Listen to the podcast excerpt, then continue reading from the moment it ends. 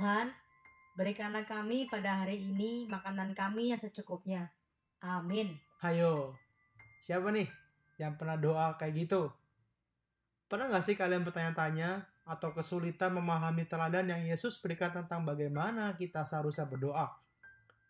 Setelah berdoa bagi nama Allah, kerajaan Allah dan kehendak Allah, tiba-tiba dia beralih kepada kebutuhan pokok manusia, yaitu makanan. Hmm, tentu kita semua sepakat bahwa Tuhan memelihara kita dan menyertai kita. Tapi, di dalam teladan doa yang dia berikan, kita harus tahu bahwa Tuhan tahu lebih baik daripada kita. Dia tahu bahwa mereka yang memperhatikan nama Allah, mereka yang berdoa bagi kerajaan Allah dan kehendak Allah tuh sangat dibenci oleh musuh Allah. Ya, makanan adalah kebutuhan dasar manusia.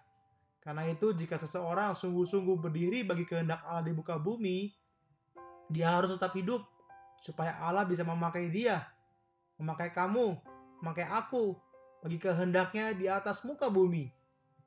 Jadi, kalau kita benar-benar bagi nama Allah, kalau kita benar-benar bagi kerajaan Allah dan kehendak Allah, ya sangatlah wajar bagi kita untuk berdoa meminta makanan pada hari ini. Sekarang pertanyaannya, eksistensi kamu untuk siapa?